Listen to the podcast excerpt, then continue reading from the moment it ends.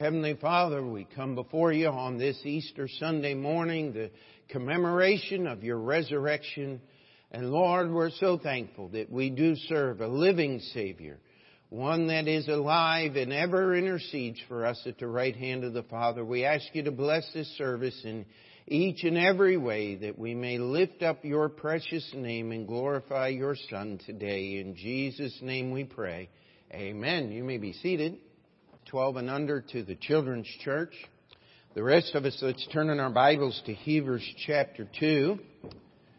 And uh, we're going to be moving through the scriptures some this morning. Hebrews chapter 2. So limber your fingers, I guess we might say. Get them all ready to move through the scriptures. This is traditionally the Sunday we celebrate the resurrection of Jesus from the dead, but I would like to just make a statement here. We do that every Sunday at Open Door Bible Baptist Church. Uh, I don't know that uh, we have not uh, had had a meeting of any kind that we do not mention the fact that Jesus is resurrected, our risen Savior. That is the center of all history. It is the one thing that makes the Bible different than all other religions. Uh, you go to, you pick your religion, and they have tombs or a tomb. Uh, there's there's a place where Buddha, the original Buddha, is supposed to be buried, and uh, our tomb of our Savior, the God we worship, is empty. Amen. And we look here in Hebrews chapter 2, and we're going to skip down to verse 9 and just get an idea here. It says, as the writer of Hebrews is explaining, he says, But we see Jesus, who was made a little lower than the angels for the suffering of death, crowned with glory and honor, that he, by the grace of God, should taste death for every man. For it became him, for whom are all things, and by whom are all things, in bringing many sons unto glory, to make the captain of their salvation perfect through sufferings. Let's pray. Dear Lord, as we investigate your word this morning, we come before you asking that the Holy Spirit would have freedom to intercede in each heart here today. And Lord, uh, we thank you for the worship that we were able to engage in and the singing of hymns. And Lord, the, the special music, we praise the Lord for that. But Lord, the truest and most biblical forms of worship is a changed life. And Lord, we ask that you would work in each heart here today. We pray for those that are unsaved that may be among us, that today would be the day that they would trust Jesus. And Lord, others that are saved would submit to scriptural baptism and church membership. And Lord, that we could just see your hand, that our worship would be in truth and in deed. And it would, excuse me, and it would affect the way we live through this coming week. In Jesus' name we pray. Amen. So as the writer of Hebrews is speaking here, he says, but we see Jesus. And of course, we do not see Jesus. Some of you may remember uh, years ago, I think it was uh, Oral Roberts claimed to see a 900 foot Jesus and and uh, at that time, we were raising money for the building, and I, I figured it out. We only needed about a 300 foot Jesus to pay for our building. Amen. But praise the Lord, we didn't need to see Jesus. God's people and God's churches did it God's way, not some hokey pokey Hollywood kind of mess. Amen. You see, if you're going to see Jesus, it's going to be through the eyes of faith. Amen. And faith cometh by hearing, and hearing by the Word of God. And so this morning on this Resurrection Sunday, as we talk about the resurrection of Jesus from the dead, I'd kind of like to expand the scope. And I'd like you to start with uh, Luke chapter 2, if you would. Luke chapter 2. And we're not going to cover every passage, but just a few that will uh, hopefully bring uh, an idea together here, this an understanding that we must see Jesus for who he is. We must understand who Jesus is. There are so many misconceptions. Uh, Jesus himself said there's going to be many false Christ and many people will believe in those false Christ. We're here today to worship the one and only, the true Christ, Jesus Christ of Nazareth. Amen. And so as we look at Luke chapter 2, let's just read verse 15 here. It says, And it came to pass as the angels were gone away from them into heaven, the shepherds said one to another, Let us now go even unto Bethlehem and see this thing which is come to pass, which the Lord hath made known to us. And they came with haste and found Mary and Joseph and the babe lying in a manger. And when they had seen it, they made known abroad the saying which was told them concerning the child. Now, how many of you remember what the saying was? The angels were the ones that gave the, the shepherds the sayings. Go back to verse 11. It says, For unto you is born this day in the city of David a Savior, which is Christ the Lord.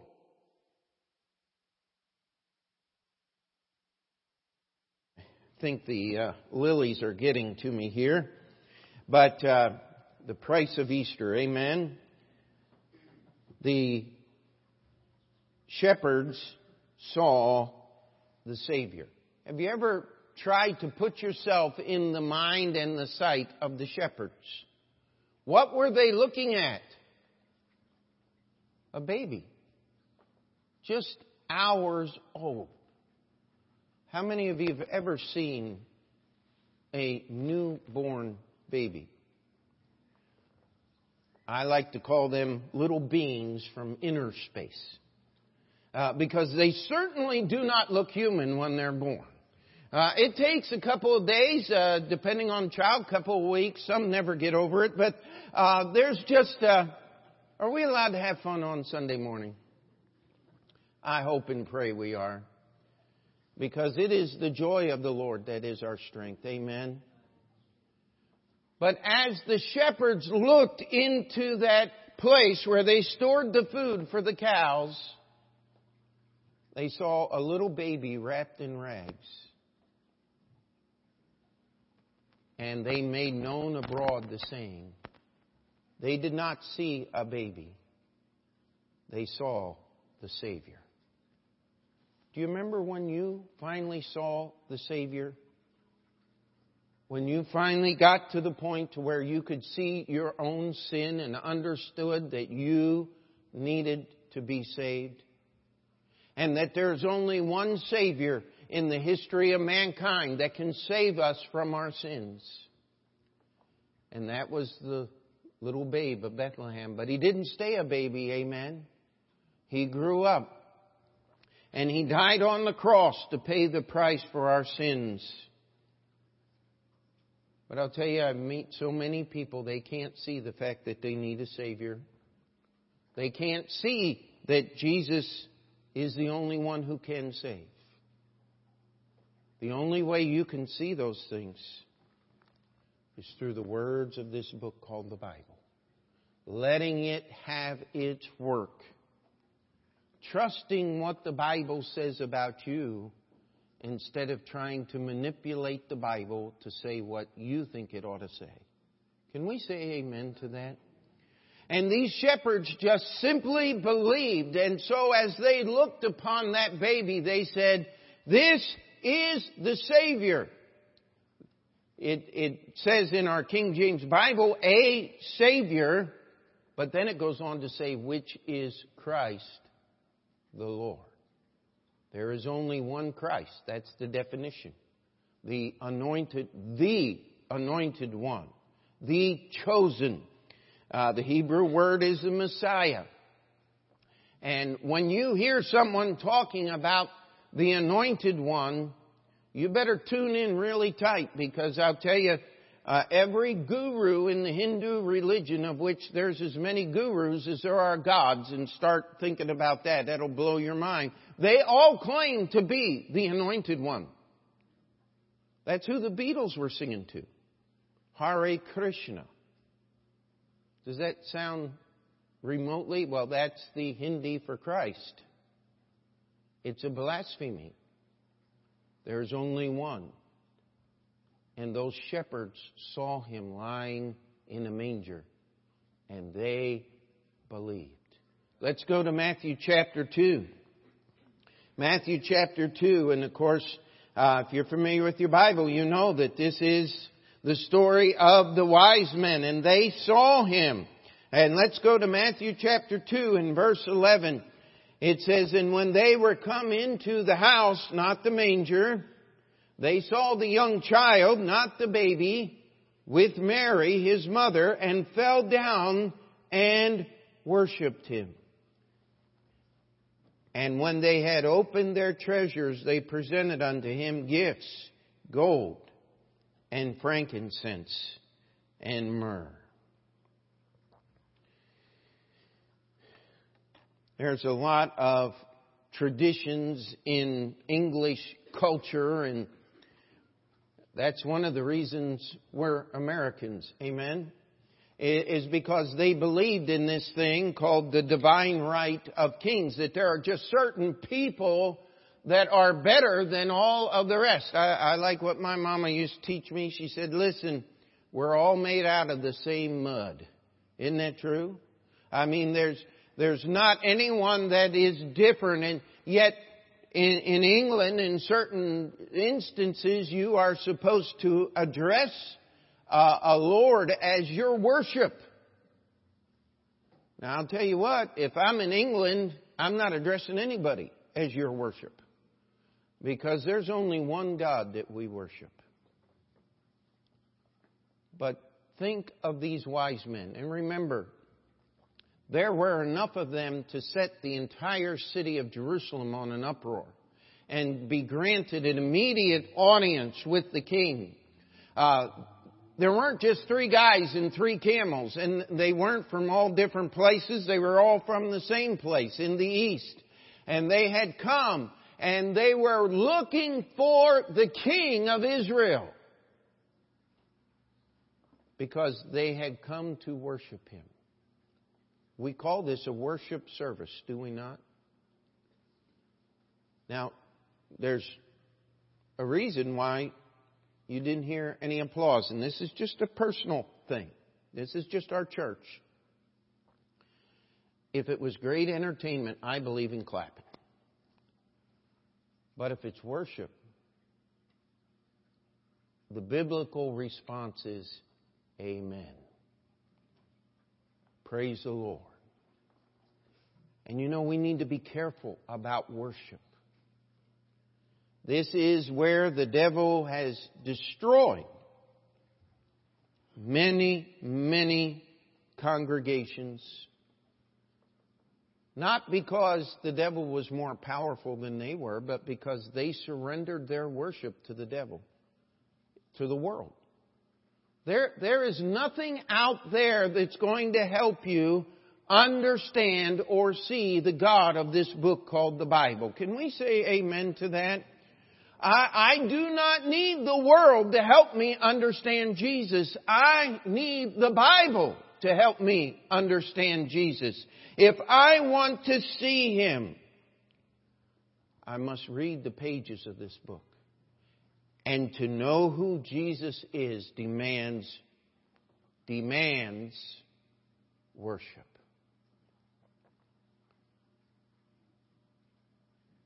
What is worship? Worship is trying to lift up the Lord Jesus Christ. Now stop and think about it. If we're going to lift up the name of God, if we're going to lift up Jesus, the Son of God, doesn't that sound like that might just be a little above my pay grade? A little above my strength level? Uh, I love to think about it in this way. How many of you have ever had to move something that was really, really heavy? Uh, I think about the heaviest thing I ever had to carry was a uh, four-speed transmission out of a one-ton pickup truck. It just needed to be moved from one table to the other. So I, and I said, ah, I'm not going to get out the chain lift and all of that mess around. I'm just going to pick it up.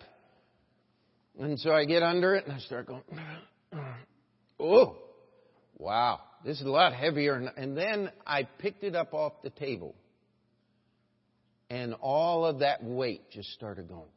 I, I mean, I could feel every joint in my body responding to the amount of weight that I had put on myself. When is the last time you grappled enough with the goodness and greatness of God that you could feel it pressing you down? Now, we're not emotionalists here. We're not looking for some type of experience. But I do want you to understand that if you really grab a hold of who God is, it's going to push you down. The word worship means to get on your face to fall on your face, to kneel. These wise men, who were not Jewish in heritage as far as we understand, had traveled and had spent the last two years looking at the star had uh, disappeared and so they knew it had something to do with the Jewish king and so they thought, well, we'll just check in Jerusalem, the capital of the Jews. Somebody will know. Wrong. That, that was the last place that knew. They did give them direction. Go to Bethlehem. And so as they traveled to Bethlehem, they saw the star again. And they came in and when they looked on that little boy. Now, by the way, it doesn't say that they worshiped them. It says they worshiped him. That's important, my friend. Only God deserves our worship. He is the King. If we will look and understand that Jesus is the Savior, I am here today and we do what we do because there is only one God in all the history of mankind, in all the universe. Everybody talks about all their gods, and I'll tell you what, you don't have to be in heaven to be God here in New York City. I mean, how many gods do we have in New York City? How many people have sold their souls so they could just stand on a Broadway stage and wave at the people and have their entire life destroyed by the wickedness of that organization and that mess? How many have sold their souls so they could get that little tag that allows them to stand on the stock market floor and scream and act like a crazy person as the numbers go up and down and someone said, if you can't lose a million dollars and smile about it, you don't belong here. I said, Done. I don't belong there. That's not a problem. Uh, I'd much rather take the little bit that God's given me you see, worship involves giving too now, doesn't it? You're giving of your time to be here. I, I, praise the Lord as I look out over our audience. Everybody took some time to prepare themselves for church. That's, that's a good thing. That is positive. It helps us worship God without distraction. Amen. The wise men saw him as the king of Israel. They worshiped him. They presented their gifts to him, their treasures. You know, God is interested in one thing. He wants our soul first. If He has your heart, the rest of it falls in line, does it not? Let's turn to John chapter 9.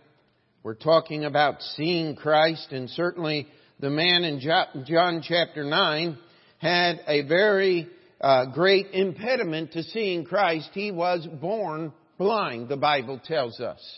And, and Jesus stopped and he healed him. And of course, if you remember the rest of the story there, he was questioned by the scribes and the Pharisees and finally he was thrown out of the synagogue because he would not bow the knee to the Pharisees and deny Christ. He said, I don't know where he came from. I don't know who he is.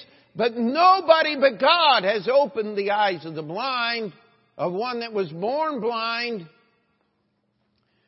In verse 35, it says, Jesus heard that they had cast him out, and when he had found him, he said unto him, Jesus is speaking to the blind man, Dost thou believe on the Son of God?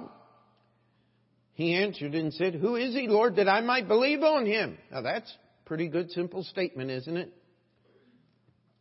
And Jesus said unto him, Thou hast both seen him, and it is he that talketh with thee. And he said, Lord, I believe. And he worshiped him. You know, in a minute we're going to pick up here and keep going because we're talking about seeing Jesus. You must see him as the Savior. Must see him as the Lord, worthy of our worship. But if you worship God the Bible way, there are some things that are going to happen. Amen? And let's read the rest of this here, picking up in verse 39. And Jesus said, For judgment I am come into this world, that they which see not might see, and that they which see might be made blind. And some of the Pharisees which were with him heard these words and said unto him, Are, are we blind also? Jesus said unto them, If ye were blind, ye should have no sin. But now ye say, We see. Therefore your sin remaineth.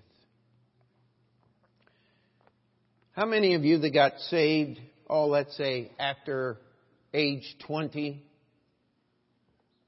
can remember looking at life one way, and after getting saved, everything changed. Could you just hold up a hand, give a testimony to that all over the auditorium?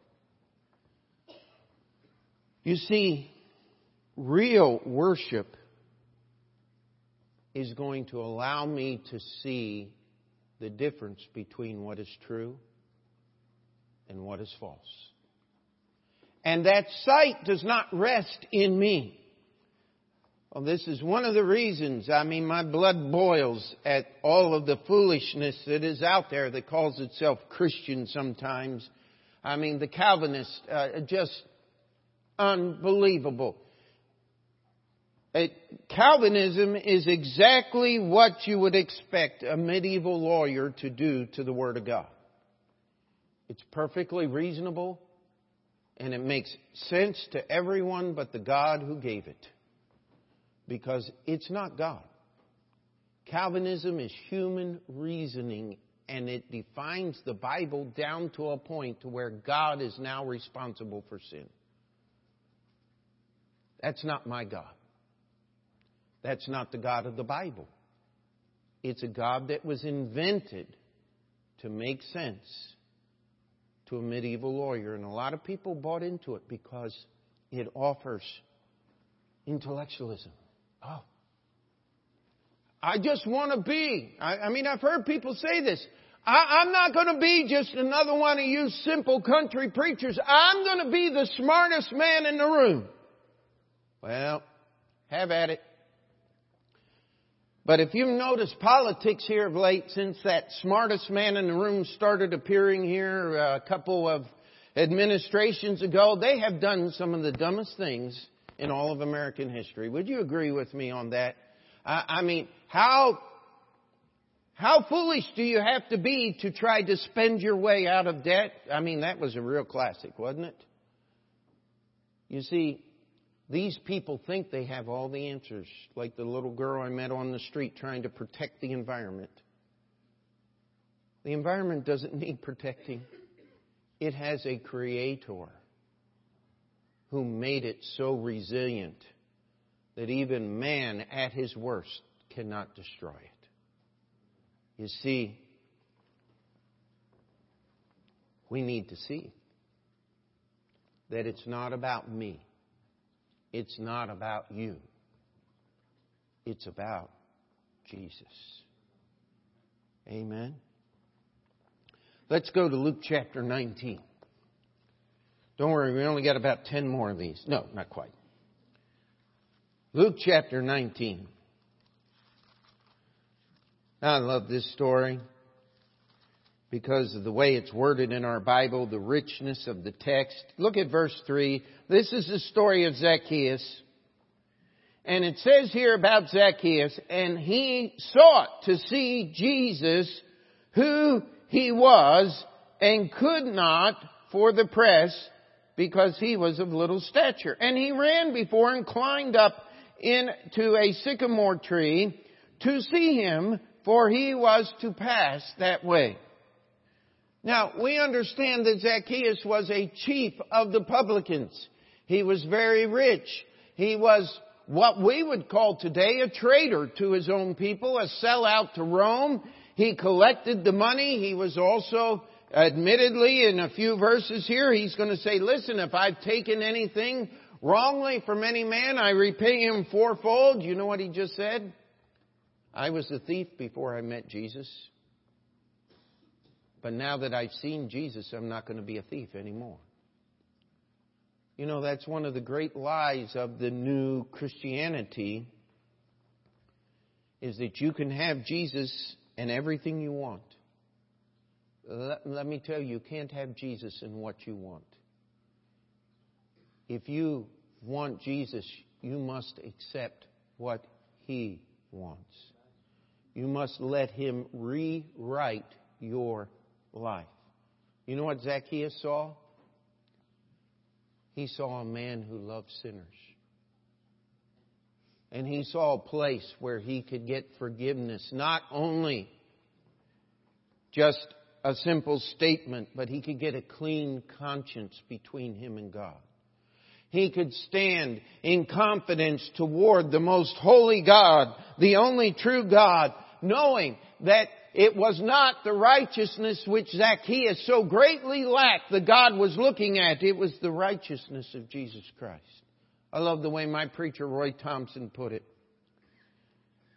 He said he knows everything about me, but he still loves me. Does that Christ not deserve our worship and our singing and our giving and our serving in His church. Amen. Turn with me to Matthew chapter 27 if you would. Matthew chapter 27.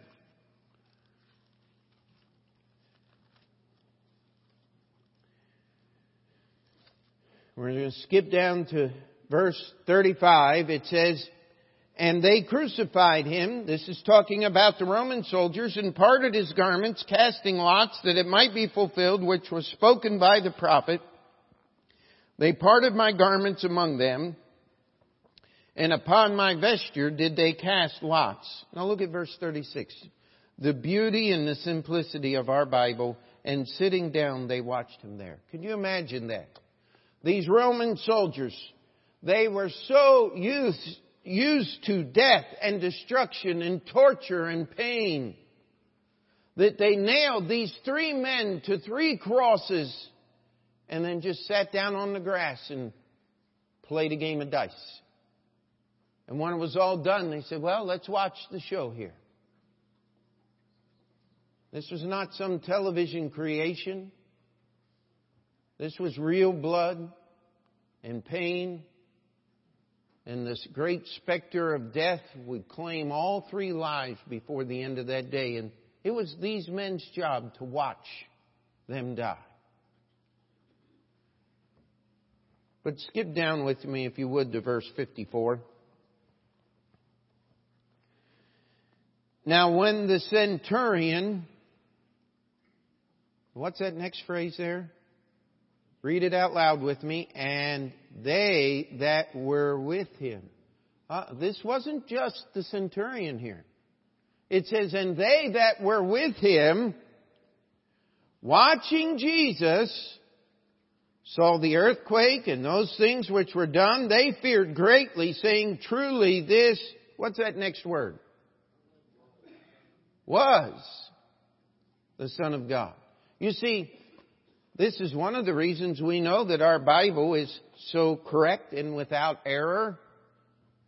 Because if somebody had been rewriting this after the event, they would have said, truly this is the Son of God. Because Jesus is always present tense, is he not? But these were Roman soldiers. They did not believe. And so as Jesus died on the cross, they said, it's over. Finished. Truly, he, he was different than any other man. Truly, he was the Son of God. But aren't you glad we can say today, truly, he is the Son of God?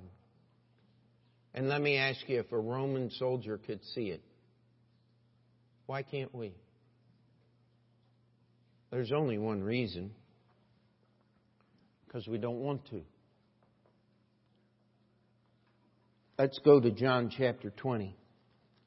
John chapter 20. This is the famous story of doubting Thomas and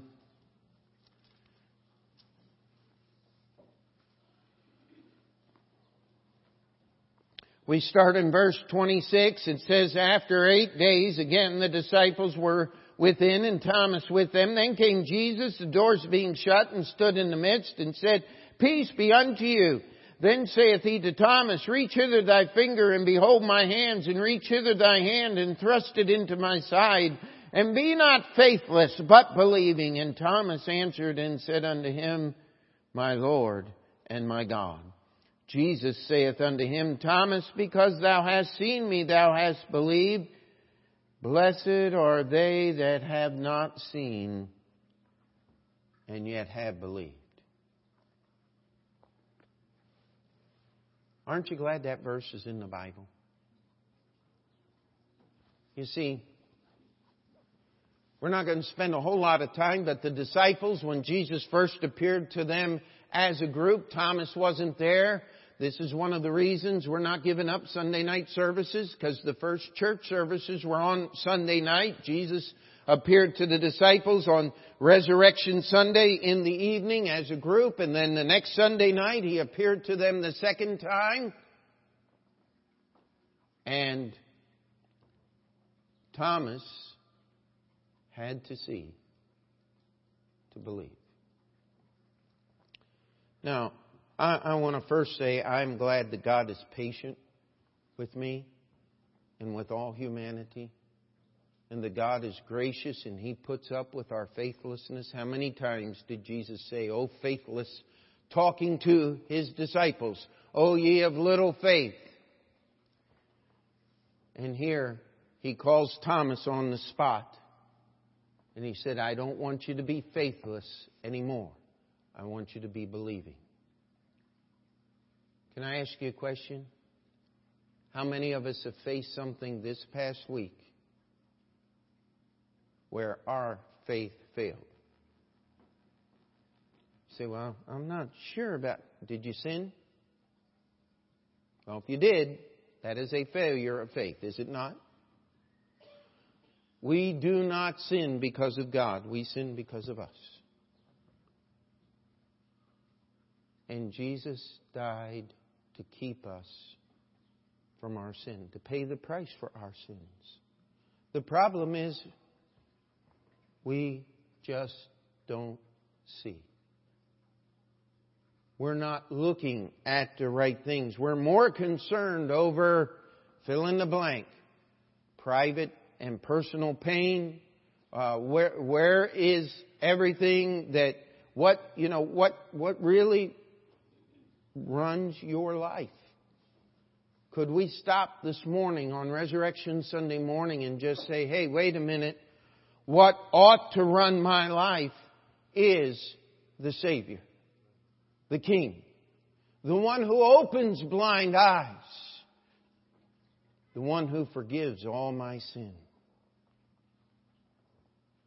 the Son of God, the one who is patient enough to come to Thomas and specifically call him out and say, But be not faithless, but believing. One more. Revelation chapter 1. Would you turn there with me? Revelation chapter 1.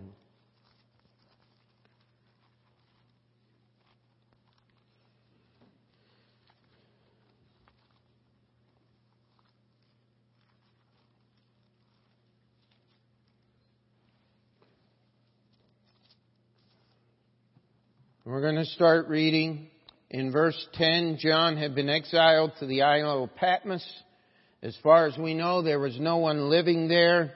He was there for the testimony of the Lord. And in verse 10, it says, I was in the Spirit on the Lord's day and heard behind me a great voice as of a trumpet saying, I am Alpha and Omega, the first and the last. And what thou seest, write in a book and send it unto the seven churches which are in Asia, unto Ephesus, and unto Smyrna, and unto Pergamos, and unto Thyatira, and unto Sardis, and unto Philadelphia, and unto Laodicea.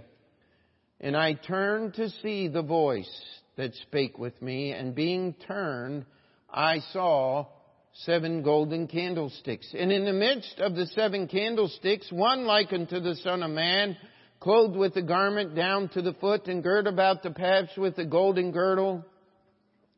His head and his hairs were white like wool, as white as snow, and his eyes were as a flame of fire. And his feet like unto fine brass, as if they burned in a furnace, and his voice as the sound of many waters. And he had in his right hand seven stars, and out of his mouth went a sharp two-edged sword, and his countenance was as the sun shineth in his strength. And when I saw him, I fell at his feet as dead. And he laid his right hand upon me, saying unto me, Fear not. I am the first and the last. I am he that liveth and was dead, and behold, I am alive evermore. Amen. And have the keys of hell and of death. John saw the glorified Lord. I don't know about you, but I'm waiting for the trumpet to sound. Amen. The dead in Christ shall rise first, and we which are alive and remain shall be caught up together with him in the clouds, ever to be with the Lord. But these are written here for us for a reason. When we get discouraged, when we get worn out, we need to take a few minutes and through the eyes of faith look on the glorified Lord, the returning Savior, the, t- the one who will take us from this existence. It tells us here that He's made us kings and priests. But isn't it interesting as John was there, Jesus walks up behind him and starts speaking and and our Bible says that John turned to see the voice. And what was the first thing he saw? Was it Christ? It was the seven candlesticks, wasn't it? How many of you know what the mystery of the candlesticks is? Those are his churches. I'm not going to argue with someone who believes this, but I, I, do not believe the seven churches of Asia are prophetic ages of churches. I believe that they were seven literal churches that existed in that day, and that if we're not careful, we can end up being a Laodicean church. If we're not careful, we can end up being a dead church. Jezebel's knocking at the door. She wants in to teach and many churches have failed. But behold, I have set before thee an open door. That's why our church is called Open Door Bible Baptist. Somebody said, Oh, your church is called Open Door, so anybody can come in and do anything they want. Wrong. Our church is called Open Door Bible Baptist because Jesus opened the doors. And if you come in, you have to believe on the Lord Jesus Christ. Amen? And if you believe on the Lord Jesus Christ, He's going to change everything about your life. And you will benefit. But He's not changing you for you. Thursday night we went through the 23rd Psalm, didn't we?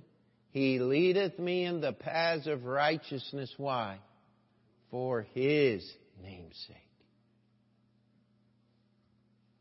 If somebody's going to get saved, it's the job of the church to take the gospel across the street and to the uttermost part. But it's got to be as the Holy Spirit comes upon us.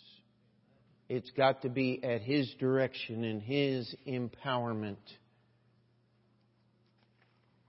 This morning, I want to ask you how well do you see Jesus? Have you seen Him as the Savior? Have you trusted Jesus? Have you reverenced Him as the King of Kings and the Lord of Lords? Has your worship relationship with God opened your eyes to see all the lies that are in the world and the truth that is in His Word? I love Zacchaeus. He wanted to see Jesus, who he is, who he was. Climbed up into the tree. I, I just have so many wonderful pictures created in my mind uh, of this rich, powerful man hanging by a tree branch trying to look. And Jesus comes and looks right up into his eyes and scares the living daylights out of that poor little man. Says, I'm coming to your house today for lunch. And you could just see Zacchaeus melt all the way through. He, he loves me. He's willing to forgive my sins. Oh, let's never get over our salvation. Amen.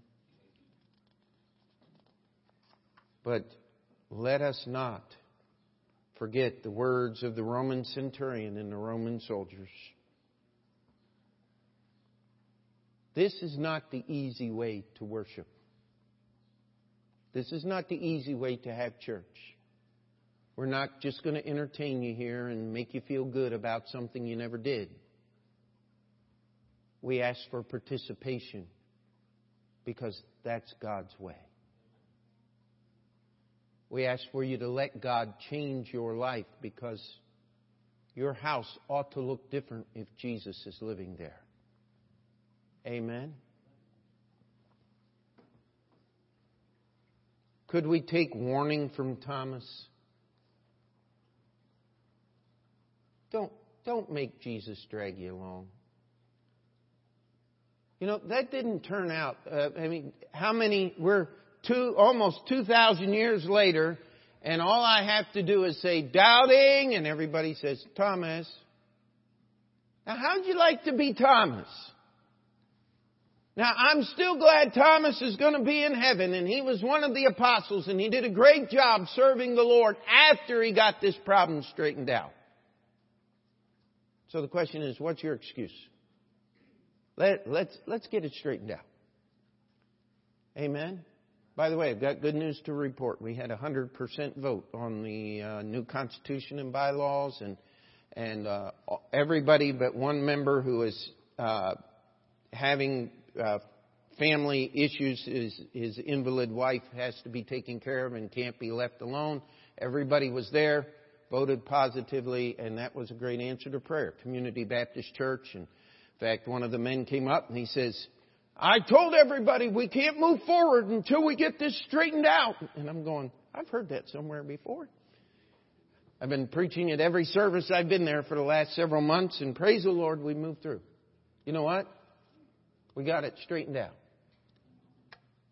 But let's never, ever forget that resurrected Lord, that glorified Christ, is coming back. He's going to rule over this world. Let's never forget to see him through the eyes of John and understand his greatness His goodness, the Lord of the churches. If we're going to be about our Father's business, we better be serving Him in church. And all God's people said. Dear Heavenly Father, we come before you and Lord, just ask that this morning we would take a new and a closer look at Jesus. And Lord, would pray that if there be one here today that has yet to settle the issue of their eternity, they're not sure where they would go if they were to die today, that, Lord, that one would not leave this building until they've allowed someone to open up a Bible and show them what the Bible says. We pray for others that need to follow you in baptism, membership, that today would be the day that they would surrender to you. Lord, we ask that our worship would be real. In Jesus' name we pray. Amen. Let's stand together.